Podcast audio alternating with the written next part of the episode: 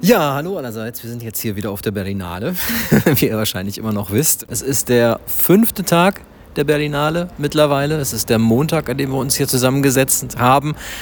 Und es sind schon viele Eindrücke und viele Filme, ähm, die in unseren Köpfen drin stecken. Wir werden versuchen, das trotzdem mal so ein bisschen zu sortieren und auseinander zu klamösern für euch. Und äh, ich glaube, da ist ein ganz guter Film, äh, mit dem wir anfangen können, über den wir auch beide schon viel geredet haben. Another End von Pierre Messina. Genau. Another End, äh, ein Science-Fiction-Film im Wettbe Wettbewerb mit ähm, äh, Guy Garcia Banal und natürlich äh, der wunderbaren Renate Reinswe oder Reins, Reinswe. Mhm. Äh, und äh, nicht zu vergessen, auch die wundervolle äh, Berenice Bejo ist ja. mit dabei, ja, der ein ganz fantastisches äh, Spanisch spricht, obwohl sie eigentlich Französin ist. Das stimmt, das hat mich auch sehr überrascht, ja. weil in der Presse hat sie Französisch gesprochen, mhm. ähm, in der Pressekonferenz. Ja, genau, wir befinden uns in der nahen Zukunft. Es ist in der Lage, ähm, den Geist von Menschen anscheinend zu extrahieren, wenn sie sterben und sie dann quasi diesen Geist in einen Hostkörper zu transferieren, zumindest für kurze Zeit, sodass die Hinterbliebenen sich vielleicht nochmal verabschieden können, dass sie, gerade wenn es ein, ein kurzfristiger Tod war, ein überraschender Tod war, nochmal in der Lage sind, sich vernünftig mit diesem Tod der, der Geliebten, der lieben Menschen auseinanderzusetzen. Und äh, der Hauptprotagonist, äh, der hat halt seine, seine Partnerin verloren und ähm, er trauert sehr und seine Schwester arbeitet bei diesem Unternehmen, das ist ein Privatunternehmen, ähm, die, die diese Erinnerung quasi speichert und sie will ihm halt helfen quasi und äh, holt dann quasi nochmal die Freundin zurück, die Partnerin zurück und die wird dann quasi von Renate Reinswe gespielt, die quasi den Hostkörper stellt. Genau, es ist eine total faszinierende... Ähm Zukunftsvision und eine sehr schlüssige Zukunftsvision, auf die da, auf die da entworfen wird. Ähm, es wird auch natürlich immer wieder mit, mit Werbeclips und mit äh, so der Präsentation quasi dieser neuen Technik äh, geworben im Film und ähm, das Ganze also wirklich sehr schlüssig eingeführt.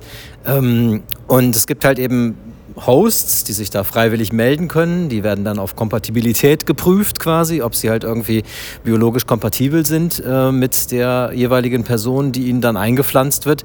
Und dann wird ihr eigenes Unterbewusstsein ähm, oder eigenes Bewusstsein eigentlich äh, unterdrückt. Sie schlafen also quasi in dieser Zeit und in der Zeit übernimmt dann ähm, der Verstorbene oder die Verstorbene eben den Körper. Und das ähm, ist etwas, was äh, die von Gael García Bernal äh, gespielte Person am Anfang überhaupt nicht will eigentlich, weil er sich immer noch nicht mit dem Tod, mit dem plötzlichen Unfalltod seiner Frau aus, auseinandergesetzt hat ähm, und das noch nicht so richtig verarbeitet hat für sich und äh, ist erstmal davon völlig überwältigt. Ähm, aber der Film hatte mich dann, glaube ich, spätestens an dem Punkt tatsächlich, wo ähm, die in diesem Krankenwagen sind, die stellen dann den Unfall nach, ähm, damit halt äh, dem äh, ja, Verstorbenen, der Verstorbenen in diesem Fall halt eben nicht bewusst ist, dass sie gestorben ist. Das ist nämlich das Wichtige. Sobald dem äh, diesem Bewusstsein, diesen Resten des, des Bewusstseins ähm, klar wird,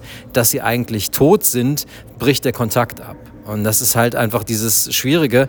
Es geht halt eben darum, nochmal ein paar letzte Stunden, ein paar letzte Tage miteinander zu verbringen. Also es geht immer bis zu dem Punkt, wo die Person dann einschläft und dann ist das Bewusstsein quasi auf äh, stumm geschaltet. Und äh, am letzten Tag ist es dann eben vorgesehen, dass man sich zusammensetzt und ähm, ja, gemeinsam quasi dann auch den, den Abschied vollziehen kann. Ähm, klingt alles ganz toll, ist aber alles nicht so einfach, wie es sich anhört. Ja, also ähm, der Film hat eigentlich eine sehr, sehr gute Atmosphäre am Anfang, gerade am Anfang geschaffen. Äh, wir befinden uns in einer grauen, utopistischen Welt, so ein bisschen, futuristischen Welt. Ein bisschen an, an Blade Runner angelehnt, viele Hochhäuser, graues Wetter, Regen, spielt glaube ich auch in London, äh, aber wenig Bäume, wenig Natur. Und man, man ist in so einer Urbanität gefangen tatsächlich.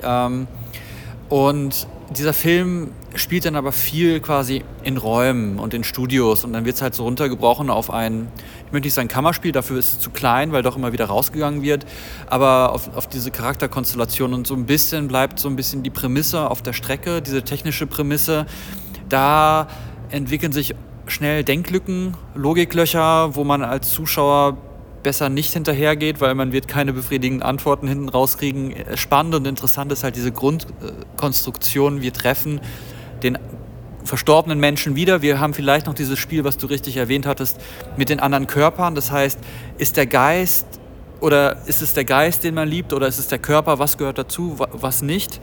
Ähm, und äh, kann man sich dann lösen oder nicht? In unserem Falle ist es dann halt so, dass es nicht so einfach geht und äh, man hat nur eine bestimmte Zeit mit den Verstorbenen. Ähm, die Hostkörper können das, so wird es erklärt, die Hostkörper können das nicht so gut aushalten und äh, Garcia Bernal, der will halt ein bisschen mehr Zeit haben und die kriegt er dann auch und dann gibt es halt Probleme und ähm, ja, alles in allem ein, ein sehr interessanter Film mit einem, wie ich finde, wirklich sehr, sehr schönen Ende. Ich finde, er heißt nicht umsonst Another End.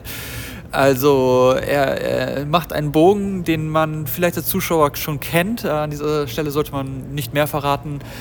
Ähm, der es für mich dann doch geschafft hat, mich wieder ins Boot zu holen, weil diese Logiklöcher und diese tatsächliche Konstruiertheit dieses ganzen Plots mir schon Probleme gemacht hat bei aller Liebe zu den Darstellern und bei aller Faszination zu dem Thema. So Science-Fiction-mäßig war das dann halt nicht, weil die Science dann halt irgendwann auf der Strecke geblieben ist. Also, also jetzt nicht im anspruchsvollen Sinne, sondern wirklich einfach im logischen Sinne. Mhm. Und was übrig bleibt, ist einfach das Spiel der Charaktere und Konstellationen unter dieser Prämisse, äh, dass man die Toten noch mal, sich nochmal von den Toten verabschieden kann. Und da hat mich das Ende dann halt abgeholt oder wieder ins Boot geholt. Ich weiß nicht, mhm. wie es dir ging.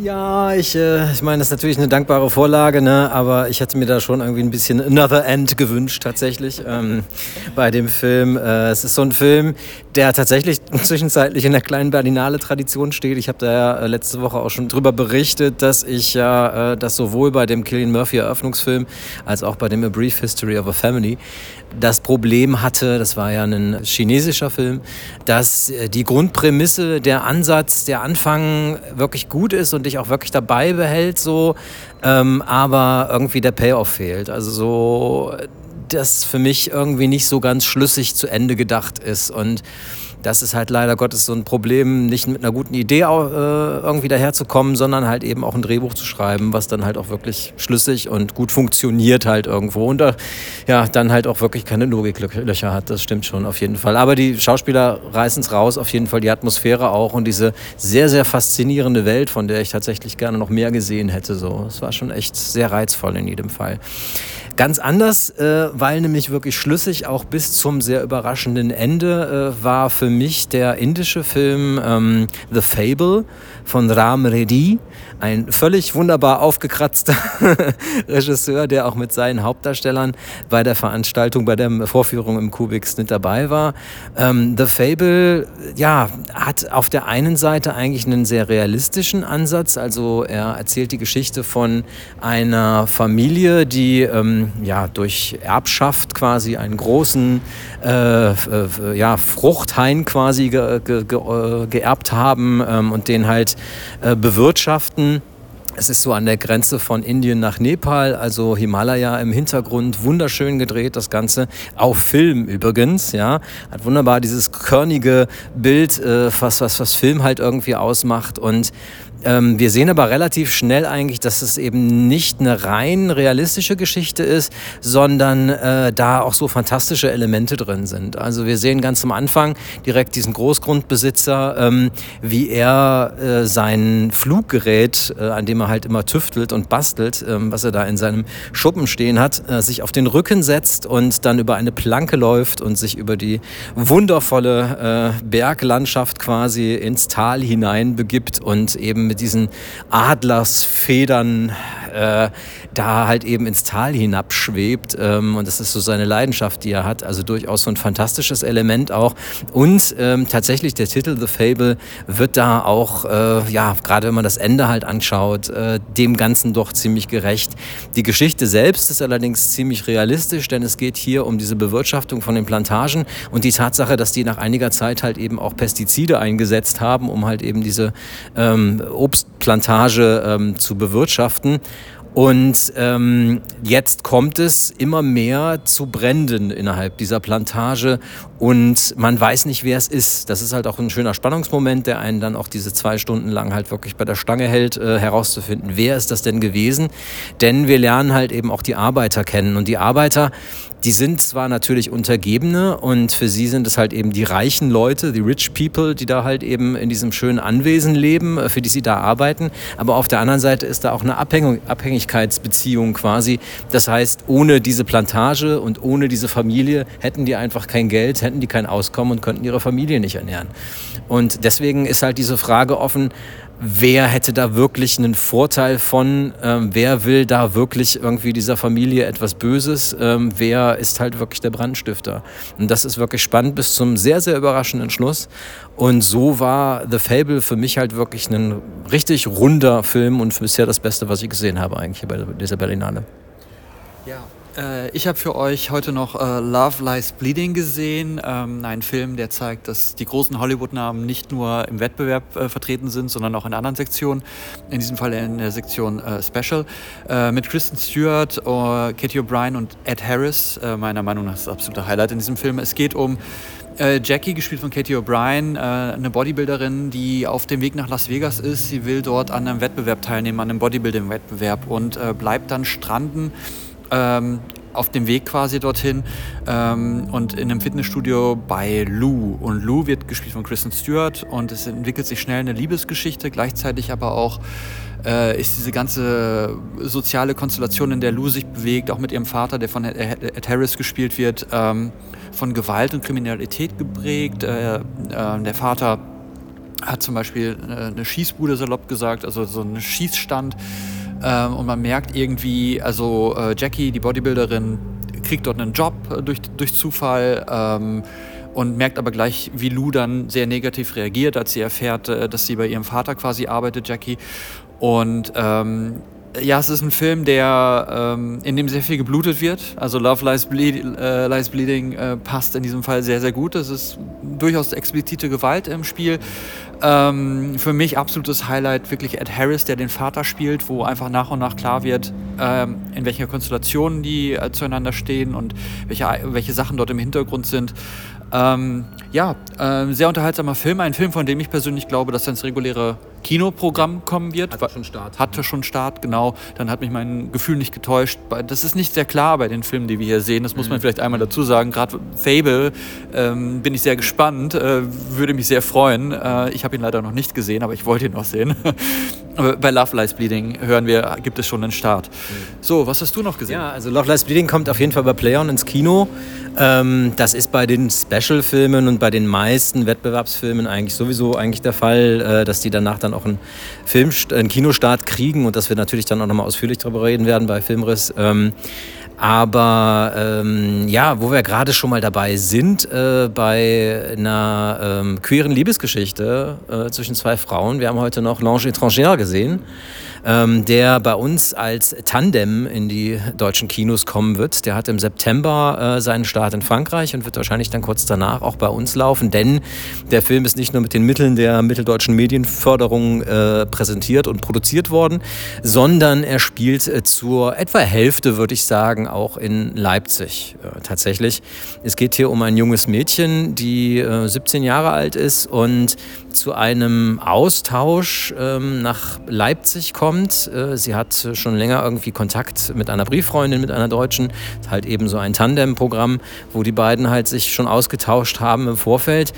Ähm, wir lernen sie kennen. Sie wirkt so als, ja, wollte sie eigentlich nicht groß auffallen. Sie schleicht da so am Anfang, wo sie in dieses Haus kommt, ähm, eben da des Nachts äh, und versucht niemanden irgendwie zu wecken und versucht nicht groß irgendwie aufzufallen, ähm, eher zu verschwinden eigentlich. Ähm, und sie kommt halt eben in dieses Haus rein mit der äh, mit dem Konflikt zwischen der alleinerziehenden Mutter und äh, der 17-jährigen Tochter, die sehr politisch engagiert ist und sich sehr dafür interessiert, halt wirklich auch was zu bewegen und äh, ja, äh, halt eben politisch tätig zu werden.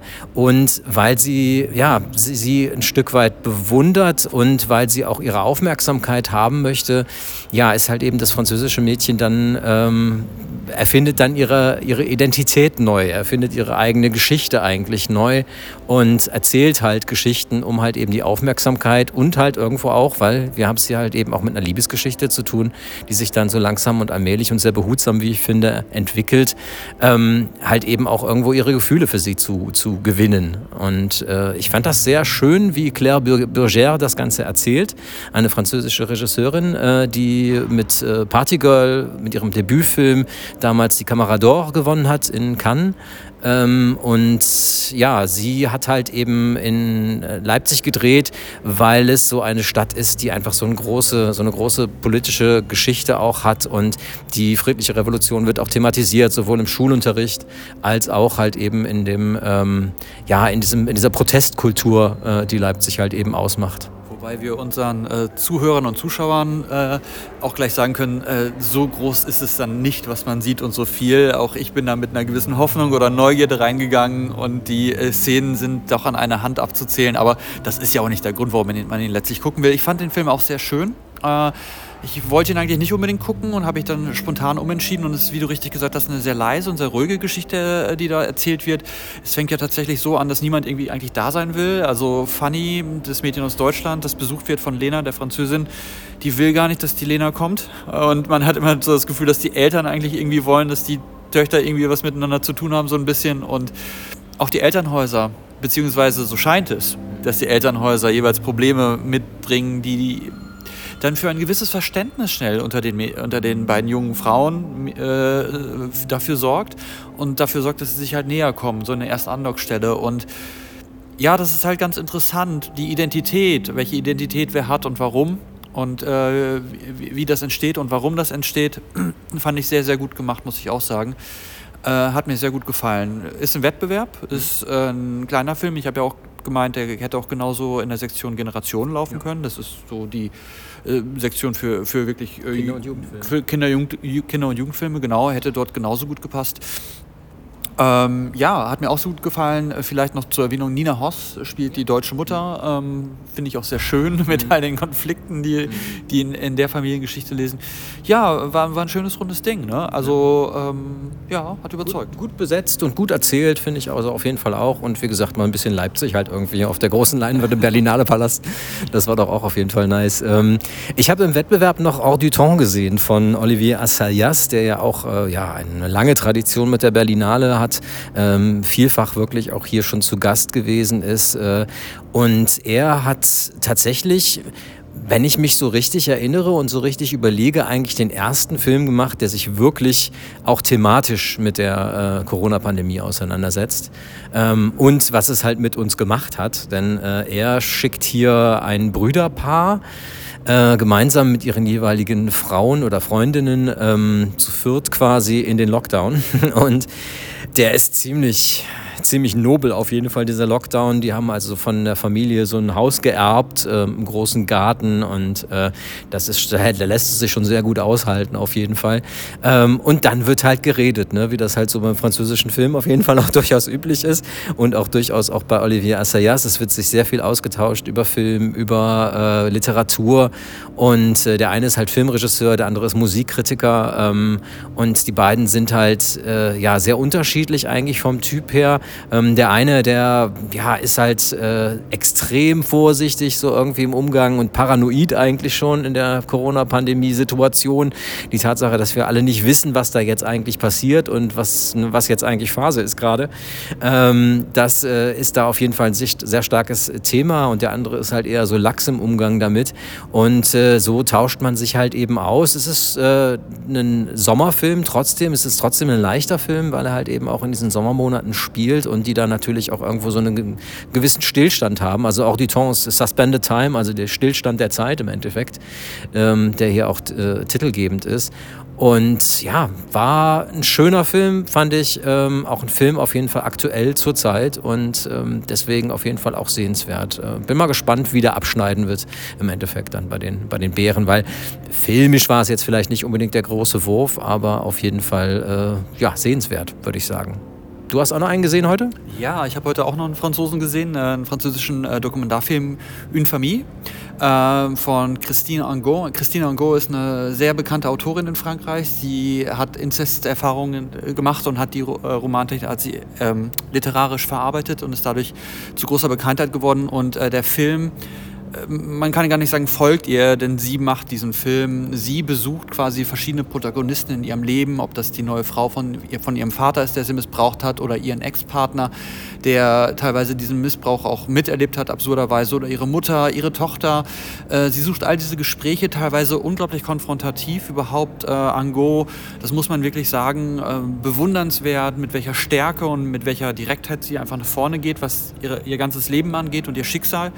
Ähm, und damit wird halt tatsächlich jeder konfrontiert, dieser äh, Personen, die ich gerade aufgezählt habe. Und das ist schon starker Tobak, das muss man wirklich sagen, denn sie wurde mehrfach missbraucht und ähm, ja, sie, äh, sie verschont niemanden. Also äh, am Anfang besucht sie die, die zweite Frau von, von ihrem Vater und sie drängt sich wirklich in die Tür rein und packt den Fuß in die Tür und dann wird ein Gespräch, entsteht ein Gespräch und das wird dann auch quasi genutzt in dem Film und am Ende des Films wird dann einfach gezeigt, wie diese Person eine Klage einreicht, äh, dass das Material nicht benutzt werden soll und so weiter und so fort und so weiter und so fort. Und das ist schon ziemlich krass, einfach diese, diese ganze Frage der Stigmatisierung auch, wie sie auch als Autorin mit welchen Vorwürfen sie konfrontiert wurde, als sie diese Bücher geschrieben hat. Ja, und dann macht, hat sie jetzt quasi nochmal diesen Film draufgelegt, wo sie quasi die Personen alle aufzeigt, im wahrsten Sinne des Wortes, alle, die sie aufzeigen kann und auch mit Archivaufnahmen arbeitet. Das war schon ein ziemliches Brett das war wirklich schon ein ziemliches Brett. Der läuft auch in der Sektion Encounters. Ähm, eine Sektion, wie alt jetzt? Zwei, drei, zwei Jahre, drei Jahre? Ja, drei Jahre, glaube ich. Drei Jahre, halt unter der neuen Intendanz, die jetzt leider mhm. aufhört, entstanden und äh, hoffentlich gekommen, um zu bleiben. Mhm. Ein, ein sehr spannender, starker Film, von dem ich, ähm, für den ich mir auch wünsche, dass er bei uns ins Kino kommt. Ich bin überzeugt davon, dass er in Frankreich laufen wird, einfach weil die Autorin so bekannt ist, äh, Christine Angot. Ähm, und ich hoffe, dass das auch nach Deutschland schaffen wird, weil das ein Film ist, der wirklich ähm, wirklich unter die Haut geht und wirklich sehr, sehr direkt ist und Ango auf eine wahnsinnige Art und Weise quasi dar, dargestellt wird und ihre Geschichte darstellt. Sehr, sehr besonderer Film. Mhm. Ja, ich denke mal schon eigentlich, dass ähm, Encounters bleiben wird. Encounters ist ja so ein bisschen eigentlich das Pendant zum Enceinte Regard in äh, ne, dem, dem Zweitwettbewerb, wenn man so will, eigentlich in Cannes. All jener Filme, die halt es nicht in den Hauptwettbewerb geschafft haben, aber die trotzdem ähm, ja, etwas Besonderes sind, so auf jeden Fall einen besonderen Ansatz haben irgendwo auch. Und da lief ja auch The Fable und äh, da kann man auf jeden Fall immer sehr, sehr viel sehr Spannendes entdecken in jedem Fall. Was wir sicherlich auch die nächsten Tage noch tun werden hier bei der Berlinale. Ähm, es ist noch einiges, was, was jetzt die nächsten Tage noch vor uns liegt. Äh, der Ehrenbär wird auch noch vergeben an Martin Scorsese. Er ist, glaube ich, noch nicht in der Stadt, aber wird noch kommen. In jedem Fall. Und ähm, ich denke mal, da wird noch einiges Spannendes kommen, über das wir das natürlich auch noch weiter berichten werden bei Filmriss. Ähm, und ja, für den Moment erstmal zurück ins Kino. Tschüss. Ciao, ciao.